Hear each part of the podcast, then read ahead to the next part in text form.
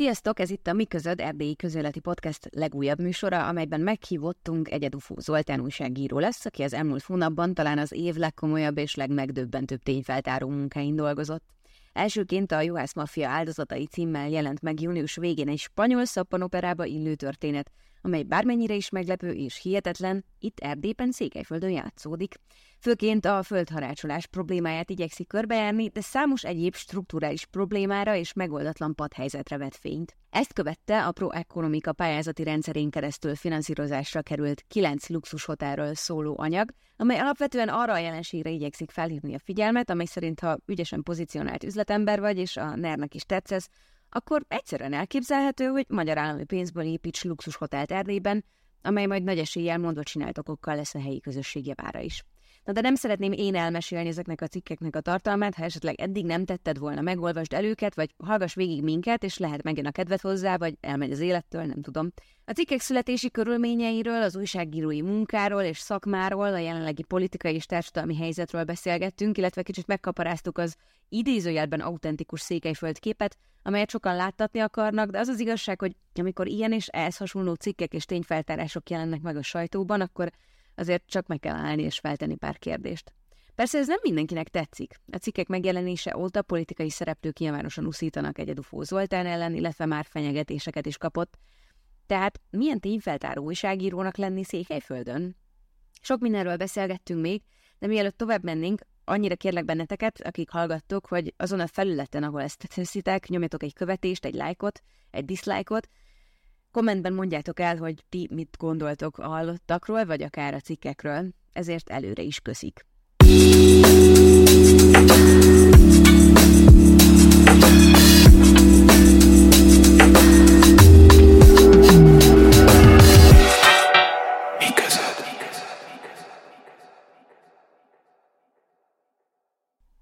Az, az elmúlt hónapokban a, szerintem te hoztad a legfontosabb témákat itt az erdélyi közéletben, és nagyon-nagyon fontos anyagok jelentek meg a tolladból, vagy a klaviatúrádból. Ugye ott van a városfalvi történet, ami, hát akkor ezzel is indítanék, hogy az ezekben úgy tűnt, hogy nagyon hosszú időn keresztül dolgoztál ezzel, hogyha mesélnél egy kicsit arról, hogy hogyan történik egy ilyen cikknek a megírása, tehát az látszik, hogy, hogy mind a történet, mind a a fossza nagyon sok időt felvett, de egyáltalán hogy kerültél kapcsolatba ezzel a történettel, és uh, hogyan alakult ez a sztori? Kapcsolatban hogy kerültem vele, hogy um, három évvel ezelőtt körülbelül elhívva a Godrazomokos, akkor még csak úgy írtam be a telefonomba, hogy uh, városfalvi juhászügy panaszos, mert a nevét sem értettem, mikor felhívott, szegény nagyon elhúz keszeretve, és egy órán keresztül még mondta nekem, hogy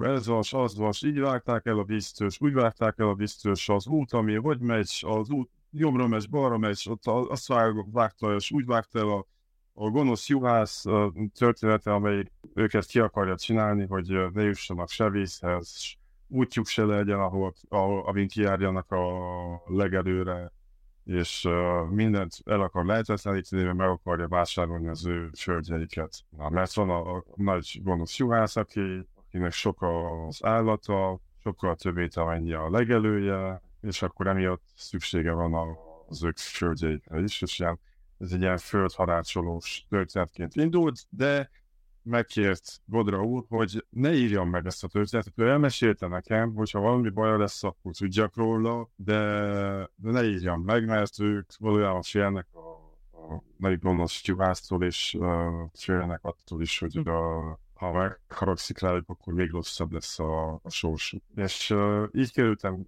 kapcsolatba először, aztán még időközben hívott fel, és úgy mondta a fejleményeket, de mindig arra kérsz, hogy ne, ne írjak róla, ne írjak róla. Még végül olyan Két évvel ezelőtt júniusban felhívott, hogy a, a kórházban fekszik, és uh, a juhásznak a szolgája jól fejbe korintott őt egy fával, beestek egy uh, útba, és a, ő most nem tudom milyen a problémával besekszik a kórházban mozdulatlanul. És akkor kezdte el foglalkozni a témával, amikor kiegették a kórházból, akkor felkerestem őt városfalván, utána felkerestem megint, utána felkerestem egy lakás városfalvit, magát a jogászt, az előbbi felvetésedre, hogy, hogy hosszú időbe telt. Azért telt uh, hosszú időben, mert volt egy ilyen megszakítás. Tehát mondjuk egy fél éve dolgoztam az anyagon, összegyűjtöttem szinte minden információt, és akkor uh, következett volna az a lépés, hogy a, a vádlottakat, mármint akik, uh, akik ezt az emberek megvádolnak az anyagokban, azokat keressem meg. És akkor meg akartam keresni a helyi rendőrt, akinek állítólag pészült a juhász, és volt egy tanulm, aki állított, hogy ő látta, hogy a kezébe leszámolt a, a rendőrnek a 2000 lejt, és akkor meg akartam keresni a rendőr, de itt nálunk nem úgy működik a rendőr megkeresés, hogy oda mész és beszélsz a rendőrrel, hanem előtt vagy sajtószóvédőn keresztül kell megkérdezni, de amiből legtöbbször nem lesz semmi. Vagy pedig én azt az utat választottam, hogy elmentem a főnökéhez, és megkértem, hogy engedje meg, hogy beszéljek a juhásszal. És akkor a, rendőrfőnök azt mondta, hogy ó, ez nem így működik, hogyha van egy ilyen korrupciós gyanú, akkor nekik az kötelességük jelenteni, ezért ők jelentették, be voltam hivatva hogy nyilatkozatot tegyek, utána begyilbatták a tanult, meg minden, mindenki, aki kellett nyilatkozatokat tett, és akkor megfigyelés alá helyezték a rendőrt. Emiatt kiesett több mint fél év a történetből, mert megkértek, hogy addig, amíg a rendőrt megfigyelik és lehallgatják, és minden addig én ne, ne jelentessen meg ezt az anyagot. És akkor így eltelt egy uh, több mint egy fél év, tavaly össze kaptam uh, szabadot, hogy igen, most már írhatok a, a témáról, de akkor megint uh, felúgyul egy rakás másik anyag, és akkor itt is vártuk a fejleményeket, hogy hát ha kiderül, hogy a rendőrrel mit találtak, és mi történt, és megint elkezdtem göngyölíteni, és megint jött egy rakás újdonság, és akkor uh, már nyomozó miatt is kell várjak, nem beszélhetek erről bővebben, és akkor mind vártunk, és vártunk, és egy adott pillanatban nekiálltam, és elég hosszas volt a megírása is, mert körülbelül egy jó két hónapig írtam. Egy hónapot intenzíven, de, de még egy hónapot úgy, úgy finoman. Nem volt könnyű megszülni. Lett egy ilyen, nem tudom, 60 oldalas anyag, amiből aztán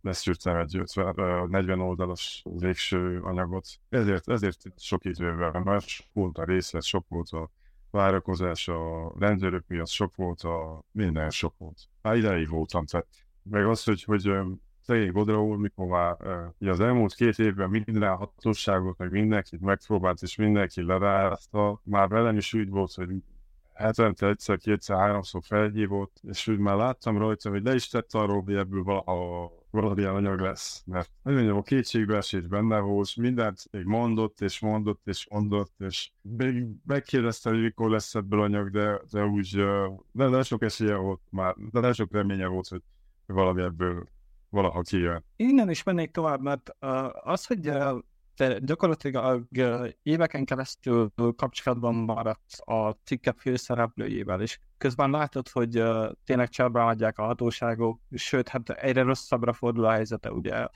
közben verik meg, közben még elvesznek földeket tőle. Ez lesz-e benned ilyenkor valami nehézség ezzel kapcsolatban, hogy nem tudsz segíteni ennek az embernek hatékonyan, vagy hát látod gyakorlatilag szenvedni. Az a baj, én egy ilyen szenvedő figura vagyok. Tehát uh, klasszikum alkat vagyok. Ez azt jelenti, hogy az egész világ fájdalmát uh, átérzem, és együtt szenvedek velük. És próbálok tenni érdekükben, de nyilván nem mindig sikerül. Na, sokszor jönne, tehát tényleg sokszor jönne, hogy fogjak egy kést, és így valakinek a hátá, hátában megváltogassam. Dühöt érzek sokszor, amikor látom ezt a hatalmas igazságtalanságot, meg azt, amikor kiforják el a, az embereket. És ezzel sokan szoktak támadni is, hogy, hogy az, az újságírónak nem az a feladata, hogy uh, igazságot tegye, hanem az a feladata, hogy uh, megírja a dolgokat. És igaza mindenkinek, csak egy olyan alkalmas vagyok, aki, aki zavar az, amikor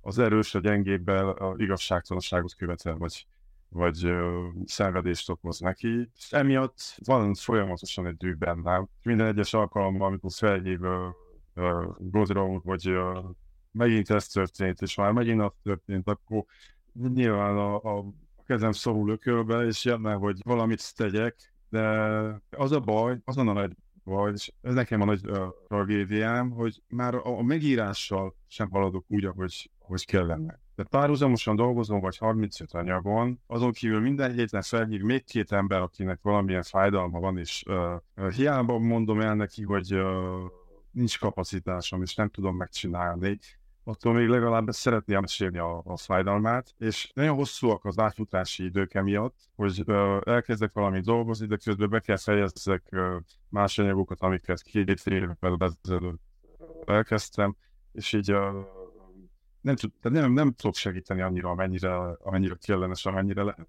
Sokszor van az, hogy most kéne lépni, nem tudok, nem lehet akkor dühös vagyok magamra is, meg a mindenfélére. Kéne legalább öt kolléga a, naphoz olyan, aki intenzíven nyomja, és akkor lehet, hogy ezt az egész mocsok áradatot tudná kezelni, de, de így, így sokszor csak a, a dühel maradok a, a, az idegességgel és a, azzal az érzéssel, hogy nem tudok segíteni a másikon. De hogy gondolod egyébként így a az újságírói pártatlanságodat egyébként meg tudod őrizni, vagy hát nem. És szerintem egy kicsit túlzás azt mondani, hogy ilyen esetekben az ember maximálisan tud objektív lenni, mert hát emberileg kapcsolódunk ezekhez a történetekhez, de hogy azért ugye azt várja el a nyilvánosság, meg így a szakmától azt várjuk el, hogy azért többé-kevésbé pártatlan legyen és objektív. De neked hogy megy ezt megőrizni, vagy hogy tudod ezt, hogyan kezeled ezt? És nem akartam objektív lenni. Tehát azt is szokták felrólni, hogy ilyen aktivista vagyok. Soha nem is próbálom a, annak a látszatát kelteni, hogy, hogy objektív vagyok, mert nem tudok objektív lenni. Meghatnak ezek a történetek.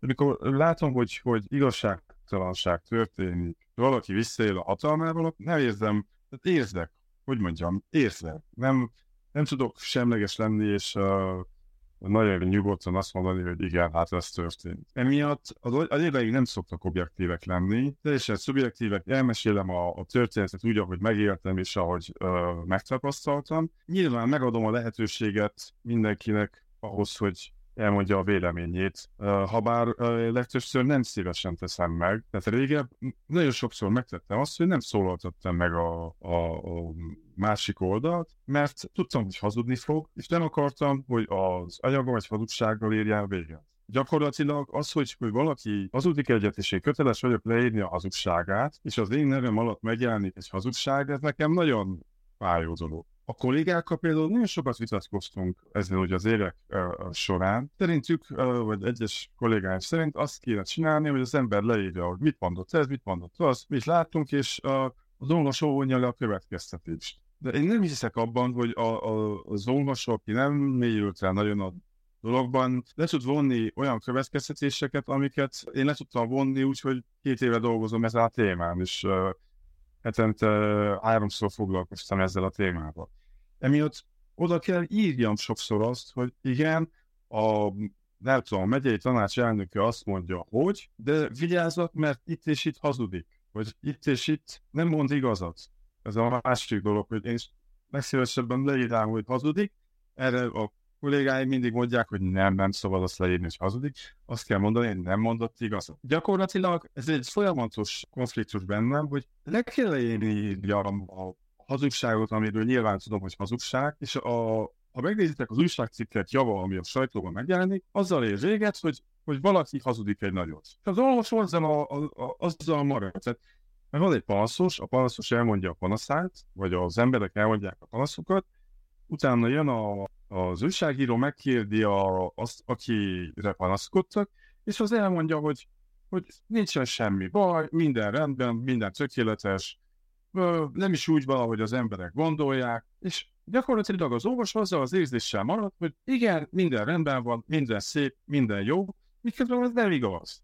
Én nem szeretem, hogy az anyagjaim így érjenek véget. Tehát ez, ez uh, hazugság lenne. Úgy érzem, hogy hogy hazudnék az olvasóknak, hogyha ha ők azzal az érzéssel maradnak, hogy uh, amit a másik mondott, az igaz. Miközben valahol, valahol nekem a felelősségem az, hogy egy anyagot úgy rakjak össze, hogy a, az olvasóban a valóságról a valós kép maradjon meg, ne eddig egy uh, hamis kép, amit valamelyik hatóság, vagy valamelyik uh, politikus uh, meg szeretne eltetni velük. És emiatt van problémám ezzel az objektív-szubjektív uh, megközelítéssel, mert nem tetszett, de amikor valaki szenved, és valaki hazudik, és visszaél, akkor nem tudok teljesen objektív lenni. Meg tudom tenni azt, hogy meghallgatom a másik felet is, De akkor sem tudok objektív, vagy úgy objektív lenni, hogy, hogy érzésmentesen, tárazom, nyugodtan azt mondjam, hogy igen, nem történt semmi, adjak egy semleges címet, mondjam azt, hogy hát ebből az olvasók majd aztán vonják le a,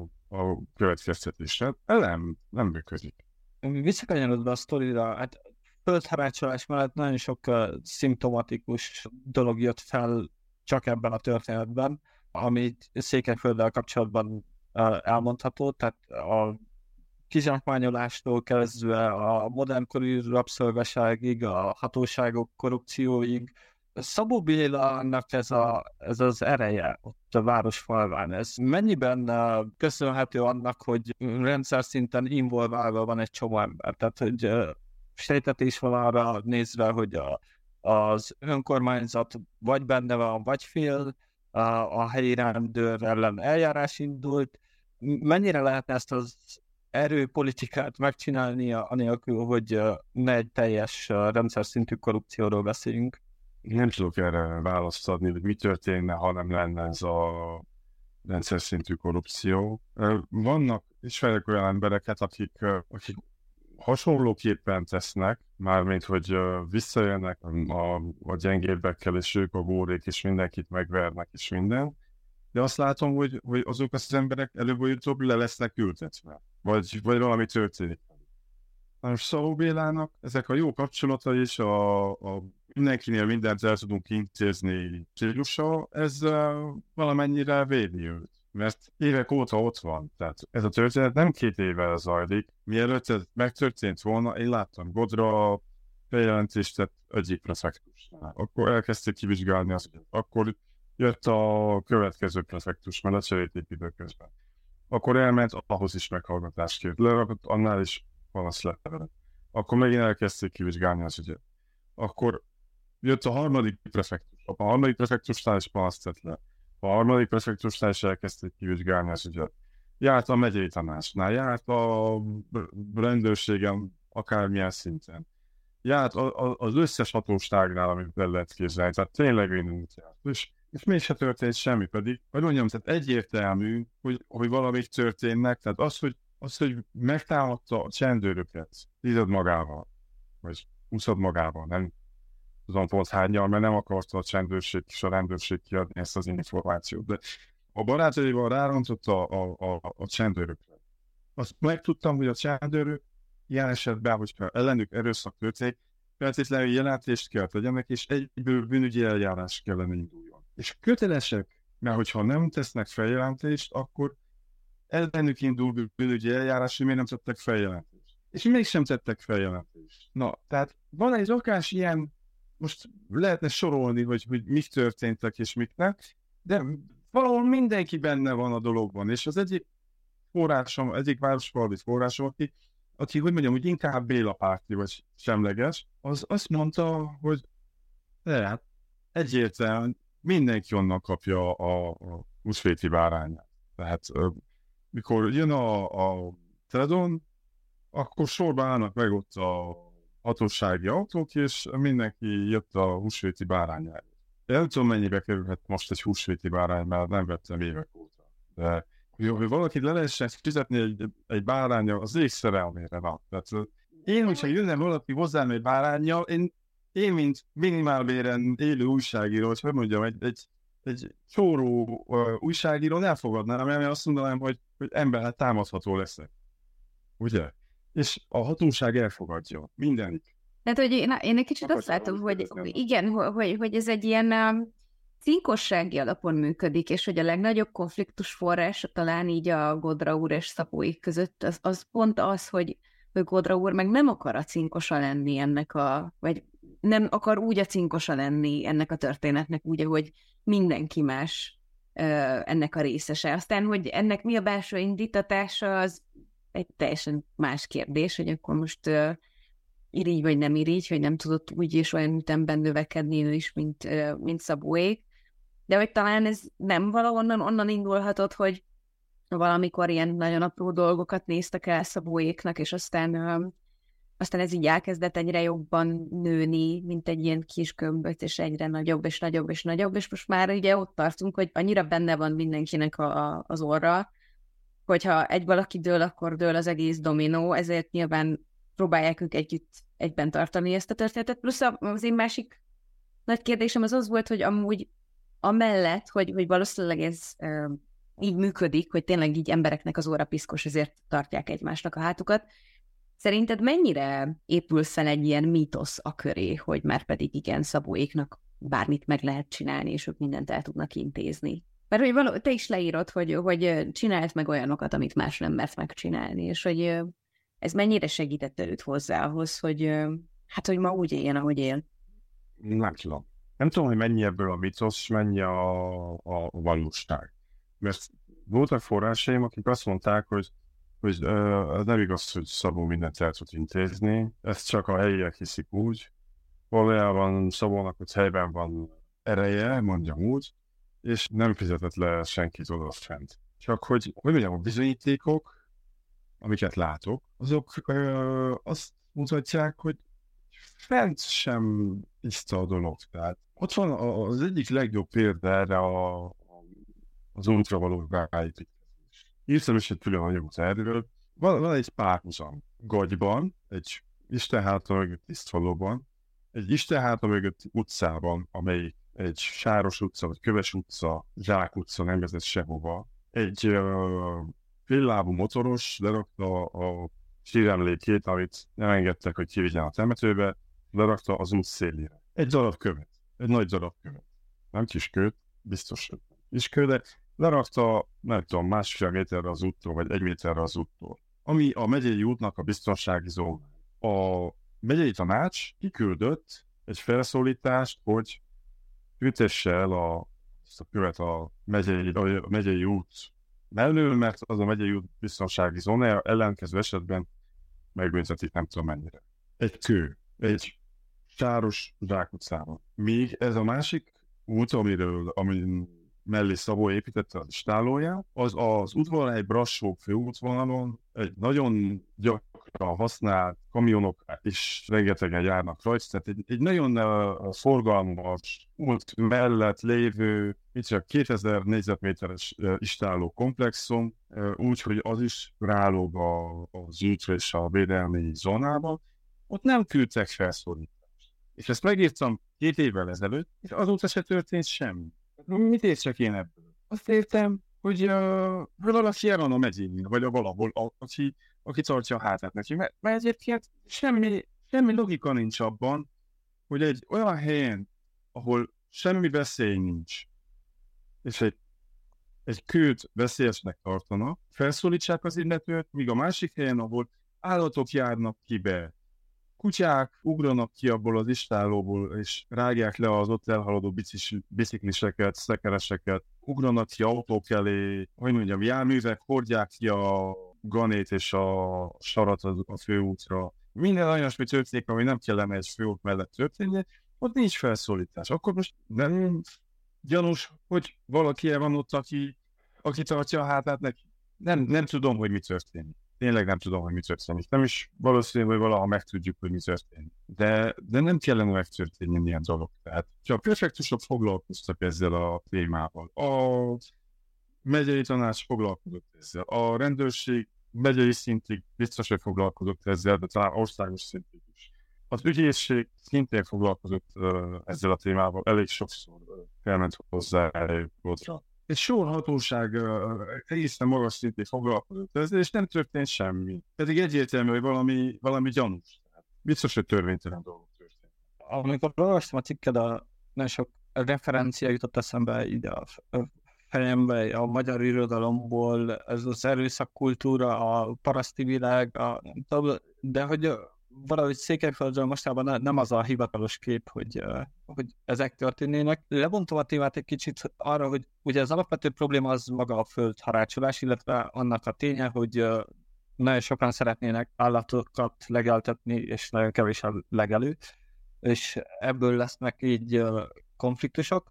De a másik probléma az maga a szápia támogatásokban van, a, akik gyakorlatilag kicsinálták a kis termelőket. Ebben, ha jól látom, te beleástad magad, mik most a földtámogatásnak így a legnagyobb probléma? És szerintem.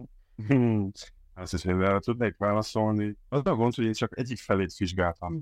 De az mindenképpen látszik, és ezt nagyon jól elmondta Bíró Barna Bocon, aki a megyei uh, tanácsnak az alelnöke, és a Zolhelyi, Zolhelyszéki RMDS-nek az elnöke. Elmondta, hogy sajnos ez a nagy probléma ezekkel a támogatásokkal, hogy a, a nagy gazdáknak kedveznek, és a kicsiket kicsinálják.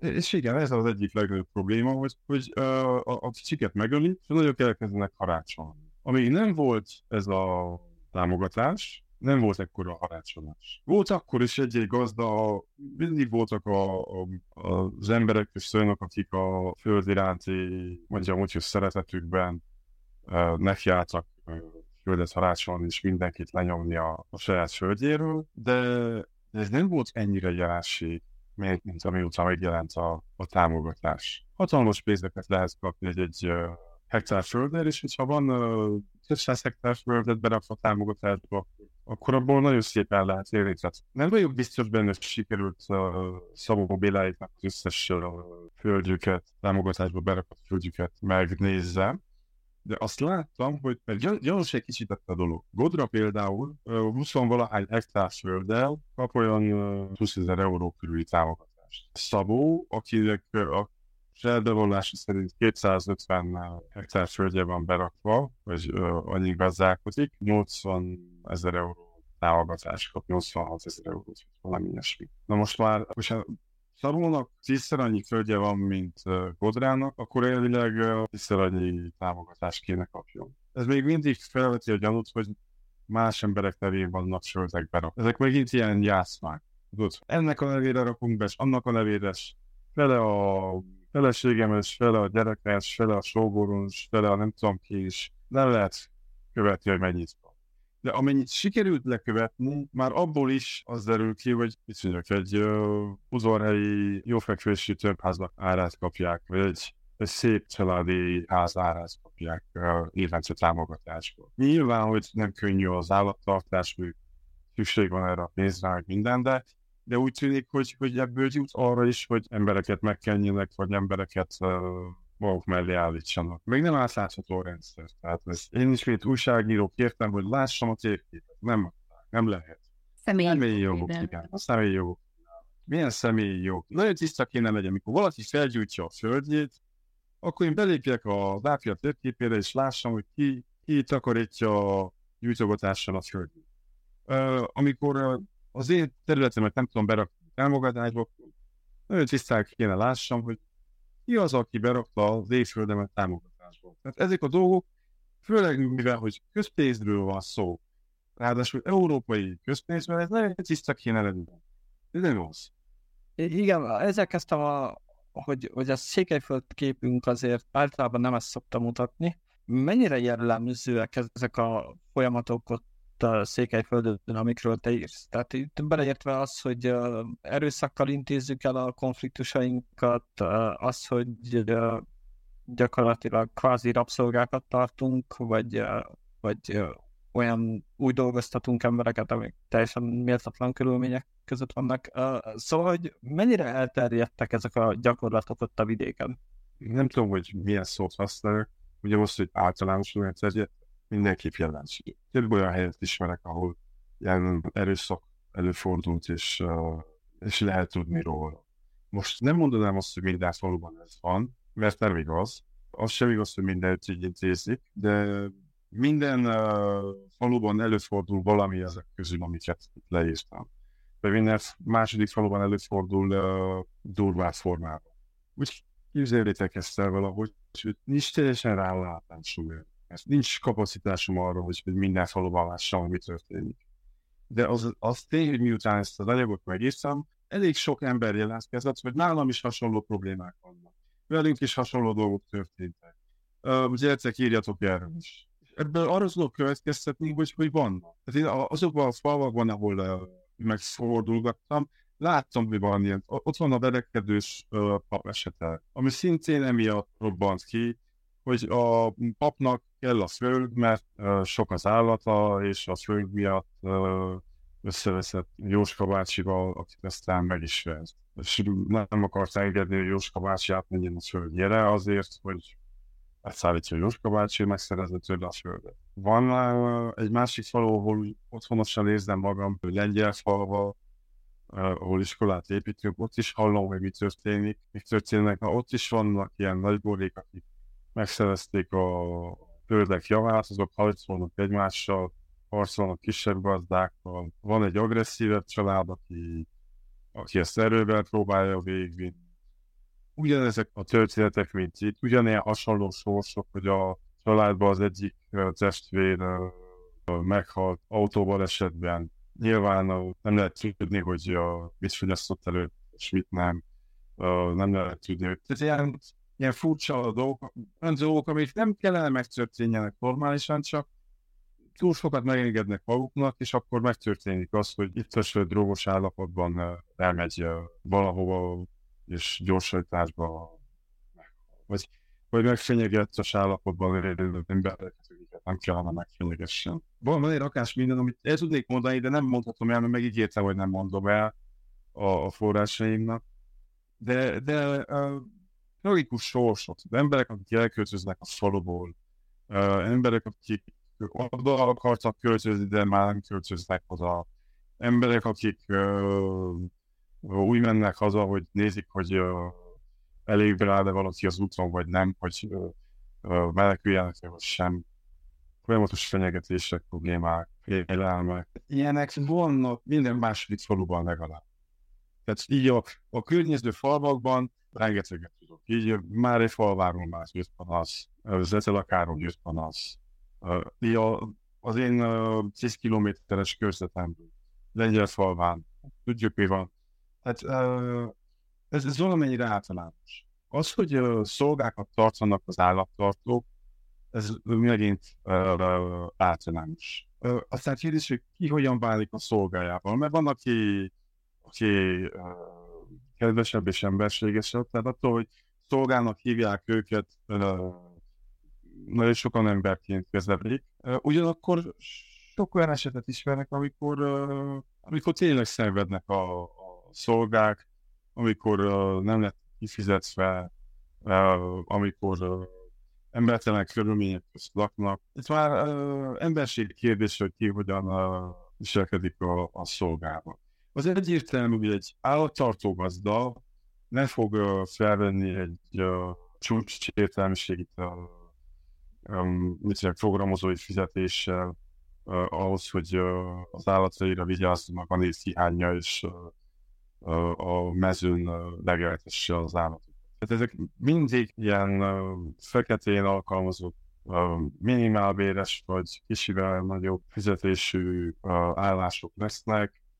Mindig a lecsúszottabb emberek fogják ezeket bevállalni, tehát akik vagy alkohol problémákkal szenvednek, vagy uh, otthon tönkrement a családjuk, és amiatt csúsztak le, vagy sokszor nem hányható fel az a, a, az állattartónak, hogy ilyen embereket alkalmaz, de, de az, amikor veri őket, amit az a, a verekedő pap esetében is, az őszékeli pap esetében is felmerült, a, a szolgálják elmesélték, hogy hogyan verte őket, hogyan rúgta szét gyakorlatilag őket olyan dolgokért, amikért nem is voltak annyira hibásak. Ez, ez a gazda válogatja, hogy, hogy hogyan bánik a szolgájával. Igen, csak hogy itt van egy olyan szintű probléma is, hogy e, ezeknek az embereknek nincs is meg a tudásuk ahhoz, hogyha sérelem érti, éri őket, akkor esetleg jogorvoslati lehetőségekkel tudjanak élni, tehát van egy hiányzó állam ebben a történetben, aminek vannak hiányzó szervei, és van egy felelősség a politikum részéről, hiszen hát, hogyha belegondolunk, akkor alapvetően Székelyföld, meg a székelyföldi szavazók, azok inkább nem a Szabó Bélák, hanem azok, akik, akik megszenvedik egy-egy ilyen helyi kiskirálynak így a mindennapos kihágásait például, hogy a falunapokat szétveri valaki. Tehát, hogy, hogy olyan, mintha így, így, így kivonult volna az állam ezekről a területekről, vagy te hogy látod? Én úgy látom, hogy uh, vicces, amit mondtál. Nyilván erre várnak azt, hogy legyenek szervek és minden, de, hogyha te egy politikustól azt várod el, hogy uh, valamit értőt tegyen, akkor uh, rossz irányból indulsz ki. A politikusnak egyetlen felelőssége van, hogy négy évente a szavazatokat behozza. Erre az egyetlen felelőssége, ez az egyetlen szerepe, és ez az egyetlen prioritása. Az, hogy velem mi történik, ez érdekeljen egy politikus. Tehát most vagyok egy olyan ügyben, kell megírjam az anyagot, fenyegetést kaptam gyakorlatilag. Ide jött uh, Gyergyó Remetéről, ez hatalmas autóval, egy kisebb és két uh, nagy ember, uh, két kigyúrt ember, azzal jöttek, hogy a, uh, hol van az a patkányufó, uh, és reszketett a, a lábukkal az idegességtől, hogy adjanak mivel nem voltam itthon, megkérdezték, hogy családom van-e, és megtudták a címemet, és kirakták a Facebookra azt, hogy uh, gyakorlatilag az üzenetük az volt, hogy tudjuk, hogy van négy gyereket, és tudjuk, hogy hol laksz. Na, és a, a, a politikus, nevezetesen Barciti Hamér, uh, mindeközben uh, uh, ellenem uszított uh, Facebookon, és arra győzködte az embereket, hogy mutassák meg nekem, hogy, uh, hogy a, a cégnek van igaza, és nem nekem. Én nem várom egy egyetlen politikustól sem, hogy, hogy rendet csináljon, neki érdekei vannak. Én még fiatal vagyok, és elvárom, tehát, hogy még van bennem egy annyi naivitás, hogy én úgy gondolom, hogy már pedig, ha a politikust kvázi én a szavazatommal odaültetem ahova, akkor neki már pedig kötelessége felelősséget vállalni, és hogyha én kérdem, akkor beszámolni arról, hogy mit csinál. Viszont én azt látom, hogy kicsit ez a tendencia talán így Magyarországról indul, vagy, vagy azért így látjuk, hogy, hogy vannak emberek, akik úgy gondolják, hogy nekik nem kötelességük megszólalni a nyilvánosság előtt, vagy csak annak a sajtóorgánumnak, akit ők tartanak fent, tehát akiről tudják, hogy olyan fényben fogja őket feltüntetni, ahogyan az számukra kedvező, és ezt már egy ideje látom az erdélyi politikusokon is, köztisztviselőkön, akár vállalkozókon is, akik nagy esetben esetleg nagy adag közpénzzel rendelkeznek, vagy közpénzt kezelnek, hogy amellett, de amellett, hogy, hogy jön egy, ez egy ilyen adag, jó adag arroganciával, ők tényleg úgy gondolják, hogy nekik semmilyen uh, felelősség nincs abban, hogy beszámoljanak arról, hogy mit csinálnak, és senki ne is merje őket megkérdezni arról, hogy ők mit csinálnak, mert akkor igen, te leszel az, aki, aki a fejlődés ellen vagy, és neked nem tetszik az, ami, az a sok jó, ami történik a, a régióban, vagy, vagy, vagy az országban. De hogy te látsz között bármi összefüggést, vagy, vagy esetleg látod-e azt, hogy ez a felelősségre vonhatatlanság honnan indul el, vagy honnan, honnan indult? Ez a felelősségre vonhatatlanság, ez volna nem egy új történet. Abban igaz az van, hogy az utóbbi időben ez uh, erősödött, és uh, én is úgy érzem, hogy uh, Magyarországon a civárogász a stílus, és ha véletlenül meg kell ezt kérdezni egy politikust, hogy hoppá, mi is van, mi történik, mi ez a, vagy bármiről megkérdez, akkor hirtelen nemzetellenes leszel, liberális kutya leszel, akármilyen Gani, aki a, a, a nemzet és a magyarság ellen dolgozol, és uh, minden bizonyal a, a ringmánok uh, fizetnek ezért, vagy akárki a szeré, vagy bármelyik gonosz fizet ezért. Ezzel most így könnyen le tudják rázni, mert ez a típusú, ez, ez, ez a stílus megy Magyarországon mindenütt, és az emberek ezt megszokták már a tévéből, meg mindenünnen, hogy nagyon polarizálódott minden, és akkor emiatt uh, biztos, hogy a másiknak az embere vagy, hogyha nem, uh, nem csíped ezt. Ezt nekem nagyon sokszor felszokták hányni, mert mindenkinek voltam az embere. A baloldalnak, a jobb oldalnak, az Erendesznek, a Gászinak, a mindenkinek az embere, vagy attól függően, hogy, hogy most éppen kit, uh, kivel foglalkozok. Ha valakivel foglalkozok, akkor nyilván a másiknak a, a, az embere, vagyis ezzel le van tudva minden. Tehát ezzel annyira lerázzák a felelősséget magukról, hogy uh, mintha meg is tisztulnának azzal, hogy de biztos a másik embere vagy. Nincs uh, számunk érhetőség, de régen sem volt. Legalább 20-30 éve megvan ez a stílus a politikusoknak, hogy mi aztán vállaljuk a nemzetért, a kisebbségünkért, a nem tudom minkért, a, a közösségünkért, vállaljuk azt, hogy, hogy ezt a nagy nehéz munkát elvégezzük, értetek, lemegyünk Bukarestben, nagyon szenvedünk, hatalmas uh, fizetéseinket, csúszópénzünket, uh, érdekhálózatunkat, meg mindent elviseljük azért, hogy értetek a vagy a kisebbségért és a közösségért és akármiért, és hogyha véletlenül valamit megkérdezel, akkor hát csinálj te ezt helyettem. Hát nem, bárki csinálhatja.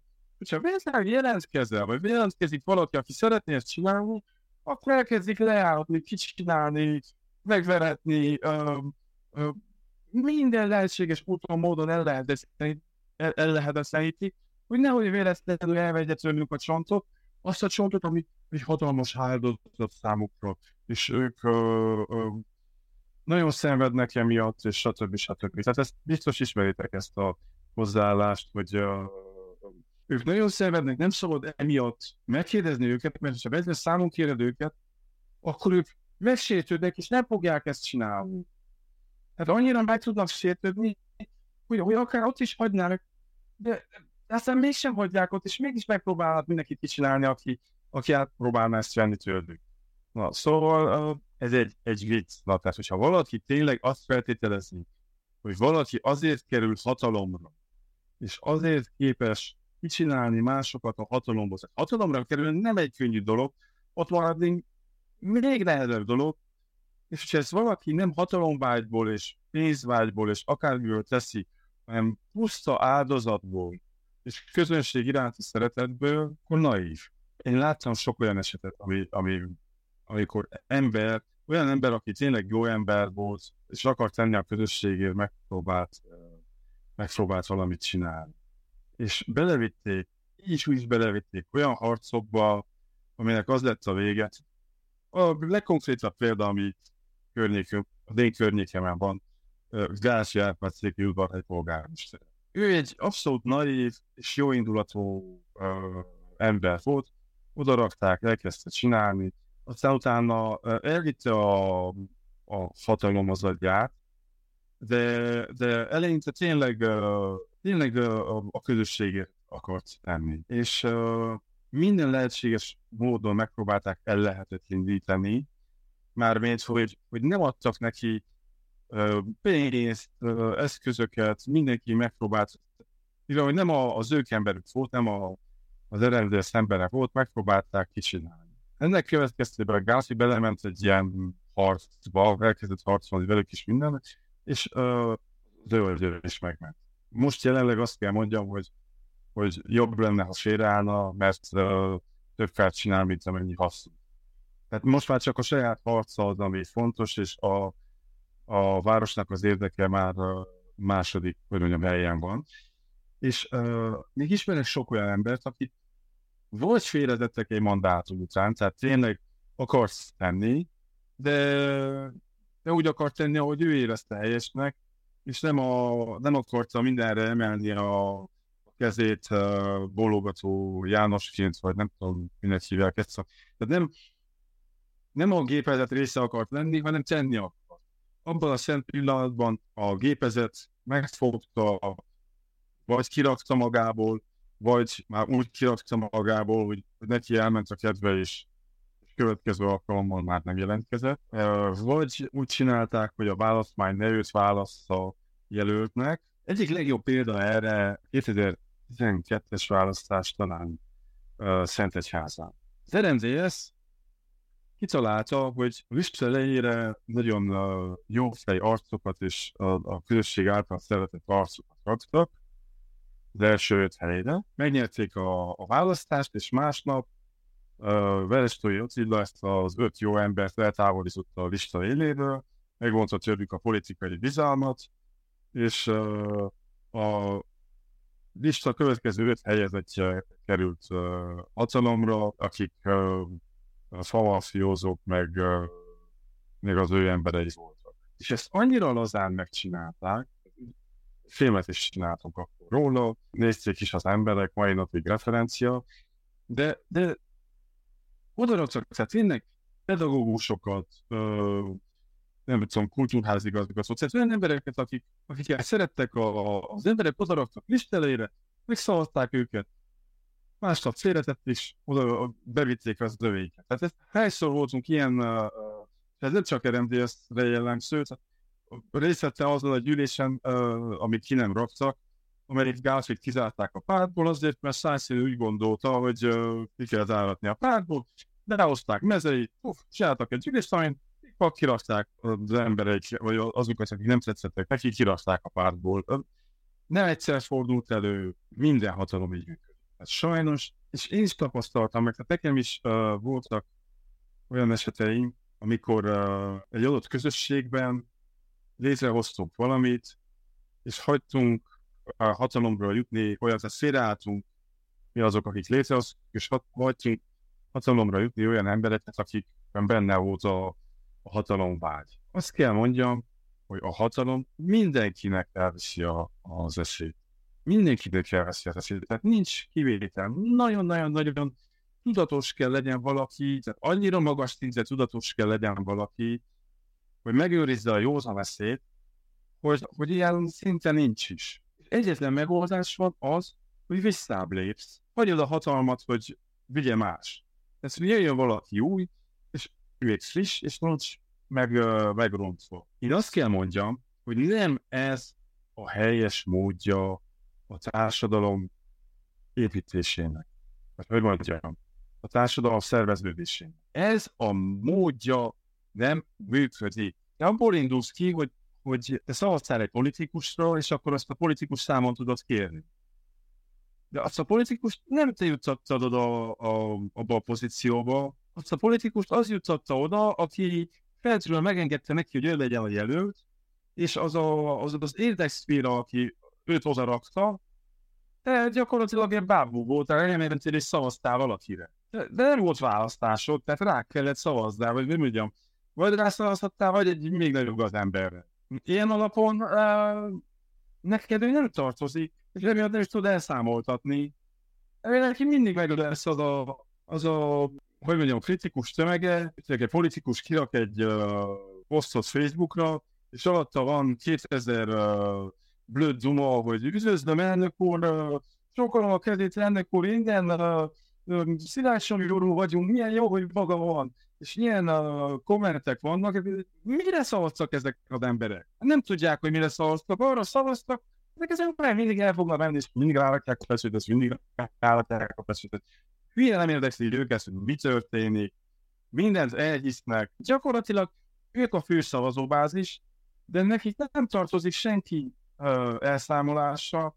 A politikus nem ők rakták oda. De mondjuk látszik-e az, hogy uh, például a cikkednek van következménye ott városfalván, kapta jelzéseket, hogy hatóságok akkor így komolyabban veszik, vagy, vagy mondjuk így a fő abuzátornak a viselkedése az mérséklődött volna.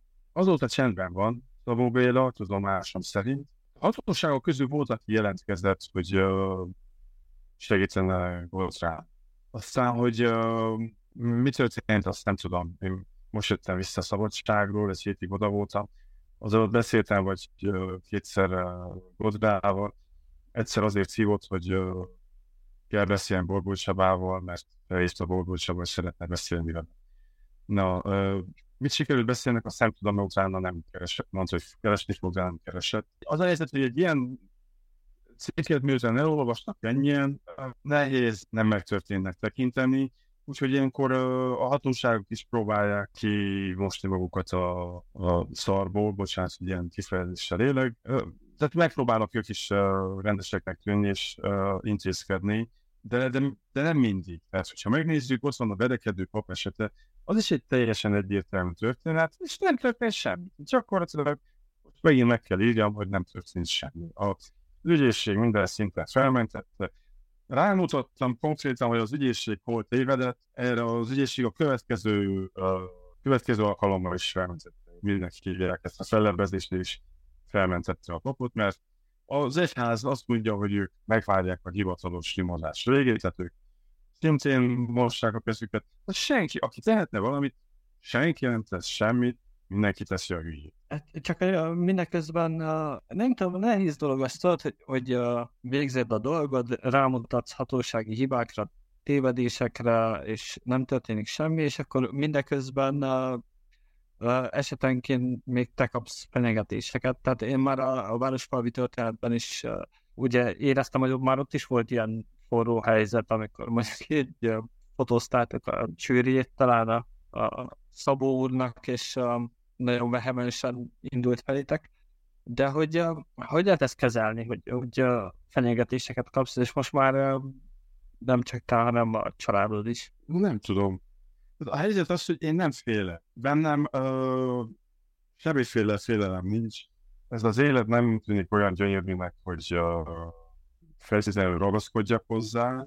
Hiszek uh, olyan dolgokban, amikben lesz, hogy nem kellene higgyek, de, de hiszem, hogy uh, van uh, élet utáni élet is, tehát a haláltól abszolút nem félek. És uh, ilyen, hogy mondjam, ilyen uh, okokból nekem abszolút uh, nem, uh, nincs, nincs ilyen problémám, hogy, hogy uh, bármilyen szinten is fél. Azzal egy kicsit, hogy az az, hogy mondjuk adott esetekben fél, vagy uh, félt. Uh, azzal, hogy a konszlédeim esetleg félnek, mert jönnek ezek a, a majmok ide fenyegetőzni, és ha engem nem kapnak itt, lehet, hogy nekik adnak egyet, vagy a zöld gyereküket összekeverik az enyémmel, és azt bántják. Tehát régebb is voltak problémáim, most, most a családon fenyegetés most kezdődött. És a, úgy látom, gyergyóban zivat ez. Mindaközben uh, nem jött semmilyen reakció, tehát hogy azt, hogy téged megfenyegettek, én ezt Árpádtól tudom, mert hogy tudom, én nem vagyunk ismerősök Facebookon, ezért nem láttam. Aztán rákerestem, hogy is hívják. Bárditi a mér? A, igen, a posztjára, mert kívánt, igen, a posztjára, és akkor láttam, hogy mit írtál oda, meg ő miket írt, meg ilyenek, de hogy a nyilvánosságban én nem, azt hiszem nem olvastam sehol olyasmit, hogy na, akkor van egy tényfeltáró újságíró, akit egyébként megfenyegettek, és ha jól értettem, akkor eljárás indult, vagy indítottál eljárást, meg feljelentést tettél? Nem tettem végül feljelentést. Most zajlik az ügy, tehát most ma is, uh, mielőtt veletek elkezdtem volna beszélgetni, a rendőrségen voltam. Um, valaki kioktatta őket, és tudják, hogy hogy lehet úgy fenyegetni, hogy ne tűnjön fenyegetésnek. Uh, tehát gyakorlatilag a büntető törvénykönyvben uh, olyan van, hogy uh, zaklatás, de ahhoz, hogy zaklatás legyen, ahhoz uh, ismétlődőnek kell lennie. És ők egyszer voltak nálam. Uh, emiatt zaklatásra nem tehetek feljelentést. Van olyan, hogy fenyegetés, de a fenyegetés uh, ez szükséges az, hogy elmondják, hogy mit fognak velem tenni. És nem mondták el, hogy mit tesznek velem meg a családommal, tehát az, hogy tudjuk, hogy van családod, és tudjuk, hogy hol laksz, ez még nem fenyegetés.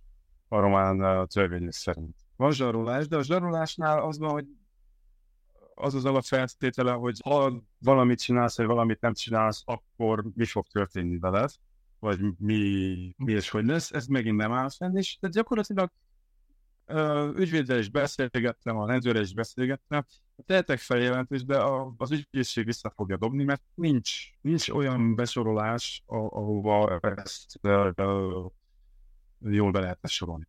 És emiatt nem is tettem, meg azt is mondták, hogy valószínű jobb, ha egy cikket írok erről, mert több haszna van, mint annak, hogy feljelentsem őket, és ebben biztos, hogy igazuk van, úgyhogy egy cikket fogok írni erről, de gyakorlatilag ezt nyugodtan lehet csinálni, tehát tudjuk iratok róla, ha valaki zavar, megmondhatod neki, hogy tudom, hogy hol laksz, és tudom, hogy hány gyereked van. Ez, ezzel nem követtél el semmit. Uh, az nem lenne minimum, hogy újságíró szervezet kiálljon melletted, mondjuk?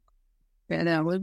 A helyzetben. Nem akarom behozni az újságíró szervezeteket, mert az újságíró uh, szervezetnek a, a vezetősége és meg a a tagsága is nagyjából volt kollégáinkból szervezik össze, és uh, szeretem őket emberekként, tehát tisztelem őket, nem akarom bántani őket, én nem vagyok tagja ennek az újságíró szervezetnek, és egyiknek sem gyakorlatilag. Két hete volt egy ilyen uh, kalandom egy uh, volt parlamenti képviselővel, egy ügyben, amiben ő érintett, én ott voltam, kijött, részegen elkezdett ott fiákat mondani róla, meg mindenfélét. De a pillanatban előtt azzal, hogy a újságírói deontológia, hogy hát nem kéne azt betartani. Mondom, hogy miért nem, nem tartom be, vagy van. Neki nem mondjam, mert ő tudja, mert ő muretak, és hogy uh, kioktatott engem, ő mint mint Muretak, azt kell tudni, hogy Murának gyakorlatilag minden politikus szagja. Tehát uh, én nem vagyok meggyőződve, hogy Barsi Tiamén, aki ellene úszítja a Gyergyót, nem tagja az újságírói egyesületnek. Tehát azt tudom, hogy különféle sajtós versenyeket, meg mindenféle programokat Borboly támogatott.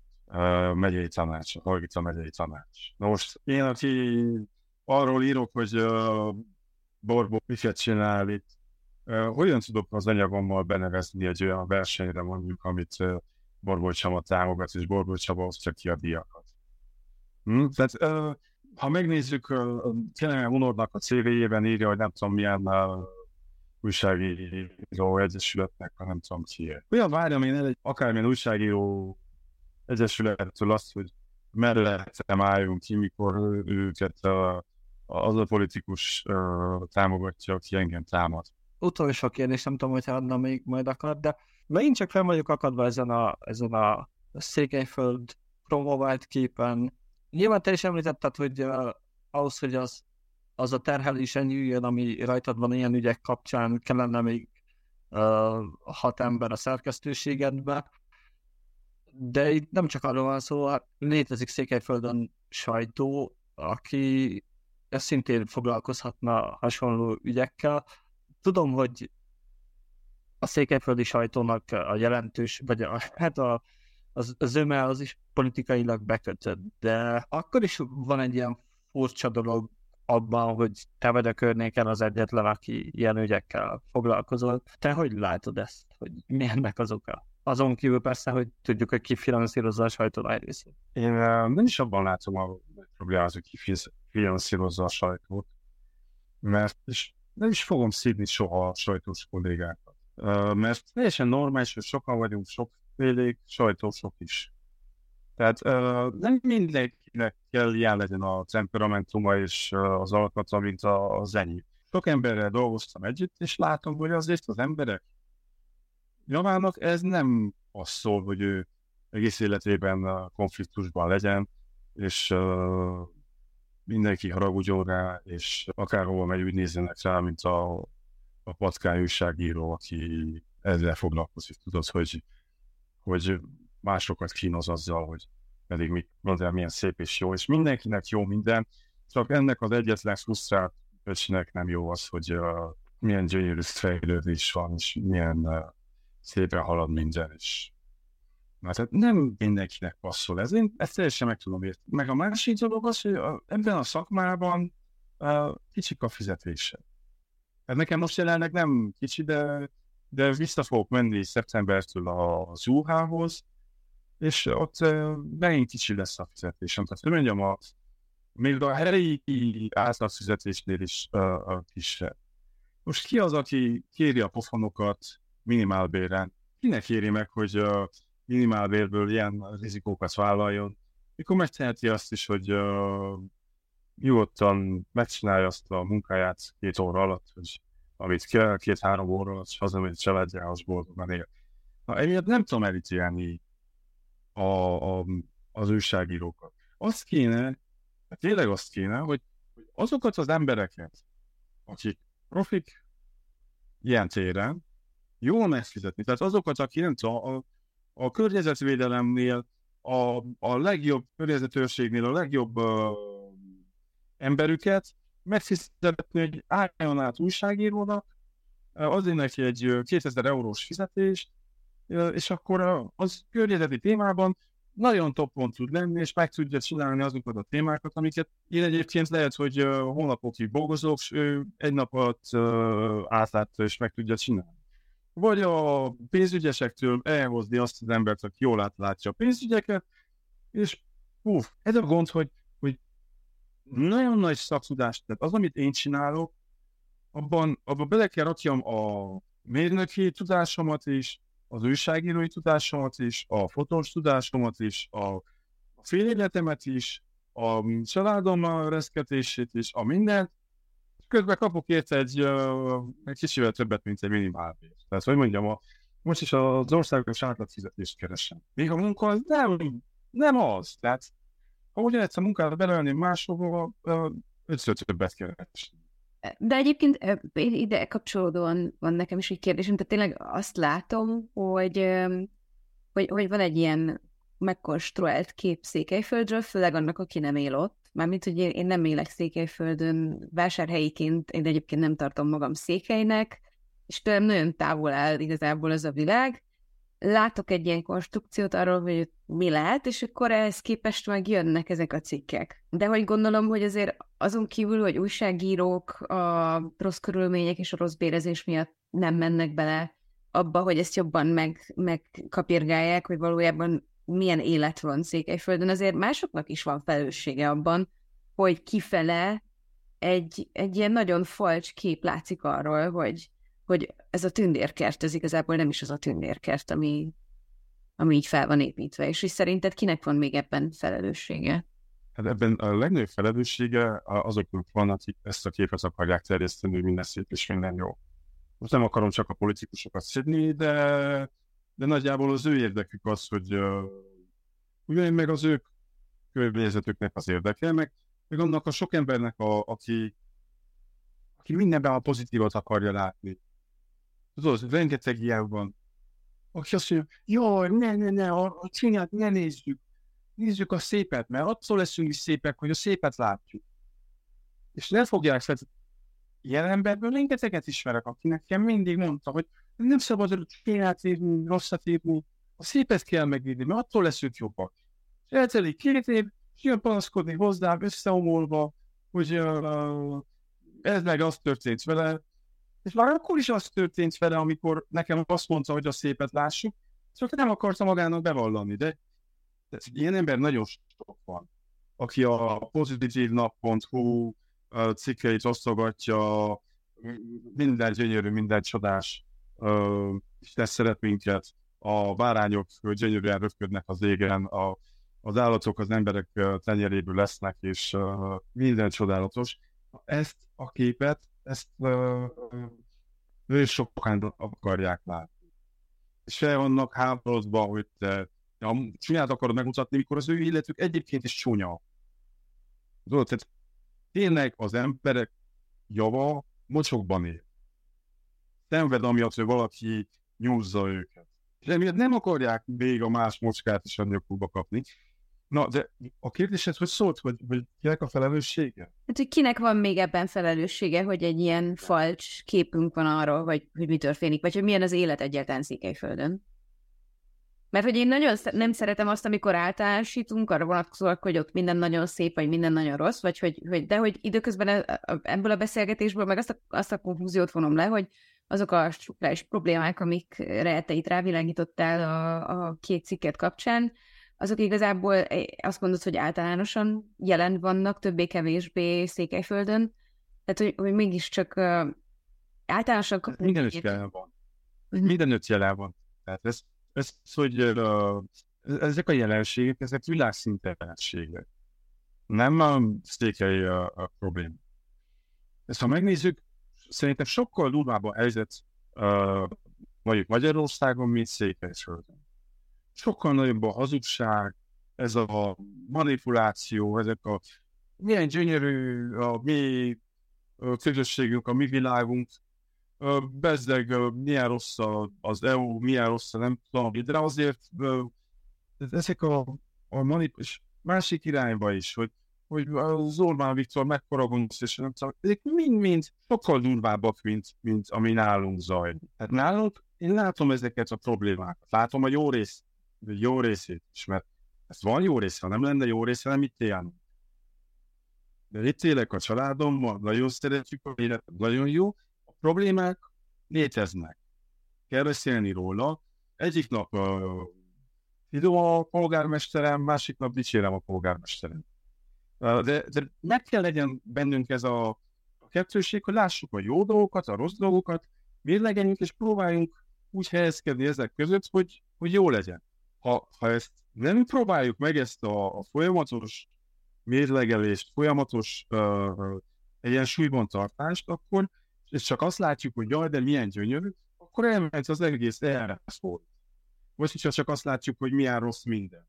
Most nyilván én többet foglalkozom a rosszal azért, mert ez a munkám. Tehát egy optimozó újságíró ezekkel a dolgokkal kell foglalkozni, nem azzal, hogy milyen, milyen gyönyörű a, a székely tár. De, de úgy, hogyha megnézzük összességében, a, a székelyföldi sajtó ö, nem, nem megy el ebbe az irányba, még elmentem. És ö, több a, a pozitív ö, hír, mint a, a negatív. Ugyanakkor vannak, vannak még kollégák, akik tehát RP felvetésére visszatérve, vannak még kollégák, akik ö, lehet, hogy nem ennyire durván és nem ennyire keményen, de, de meg megírogatnak dolgokat. Tehát Székelyhonnál is vannak kollégák, akik adott ügyekben egészen szépen és tisztán megírják a, a véleményüket és az igazokat. A Zuhánál is uh, vannak kollégák, tehát most beszélek az én környezetemről. És más lapoknál is, egy erdély szinten vannak, vannak bevállalósabb kollégák, hogy, hogy mással is kell foglalkozzanak, az tény, de, de foglalkoznak uh, uh, ilyen dolgokkal. És ez a, ez a kép, ez nem annyira kintről nézve, valószínűleg ez a magyarországi kép terjedt el, ami mondjuk ezelőtt 10-20 évvel ez a Erdély egy paradicsom, Székelyföld egy csodálatos mesevilág. Ez, ez, ez elterjedt, de ma már nem így van, vagy itt nálunk helyben nem így van. Tehát mi, hogyha én megkérdem a szomszédaimat, senki nem látja ezt a gyönyörű paradicsomi állapotot, tehát senki nincs elszállva től, mindenkinek van egy realitás érzéke. Annyi, hogy, uh, hogy lehet, hogy nem látják annyira át a dolgokat, mint, mint amennyire kellene. Tehát minden mocsokban nem látnak bele. És emiatt uh, nem, nem ítélkeznek annyira, amennyire ítélkezhetnének. De én úgy látom, hogy az emberekben azért van, van realitás érzék. Igaz, hogy sokan vannak azok, mondjam úgy, hogy benyolnak a a politikusoknak is terjesztik ezt a jaj, milyen gyönyörű elnök úr, jaj, milyen csodás, és uh, gyakorlatilag támogatják ezt a képet, hogy milyen ideális, és mennyire fejlődünk, és mennyire szép és jó minden. De nekem azokkal valahogy kevés a, a kapcsolatom. Tehát mind olyanokkal találkozunk, akik azért hívnak fel, panaszkodjanak. Az olvasói nagy része is azért olvas minket, mert szeretne egy valós képet látni az erőviszonyokról, meg a, a mocskos hátterekről. A, a kérdés az volt, hogy, hogy kinek van felelőssége abban még, hogy, a, hogy ez, ez a, ilyen, ilyen ez a kép. Én úgy érzem, hogy szerencsére nagyon sokan vagyunk olyanok, akiket nem kell szidjak azért, hogy felelősségük van, mert, mert látják, hogy mi a valóság. Uh-huh. És az, hogy, hogy egy ilyen anyag, egy ilyen akármilyen falusi történésről a 40 ezer, most valahol 40 ezer körül van a, a nézettsége a, a városfalvi anyagnak, és, és még folyamatosan nézik az emberek. Én úgy érzem, hogy ez jelzi azt, hogy az emberek nem vakok, nem hülyék, nem, nem lehet őket a végletekig ámítani ezzel a szép székelyföldképpel. Na, hát azt hiszem, hogy ez egy jó zárszó is ehhez a beszélgetéshez. Úgyhogy köszönjük nagyon szépen, hogy elfogadtad a meghívásunkat. Ez volt a Mi Közöd Erdélyi Közéleti Podcast eheti adása. Kulcsár Árpád kollégámmal együtt nagyon köszönjük, hogy itt voltatok velünk ezen a héten is. Ha közelebbről követnétek a munkánkat, akkor kövessétek a Facebook vagy Instagram oldalainkat, ott napra készen jelentkezünk az új tartalmakkal. A jövő heti viszontlátásra, viszont hallásra, sziasztok!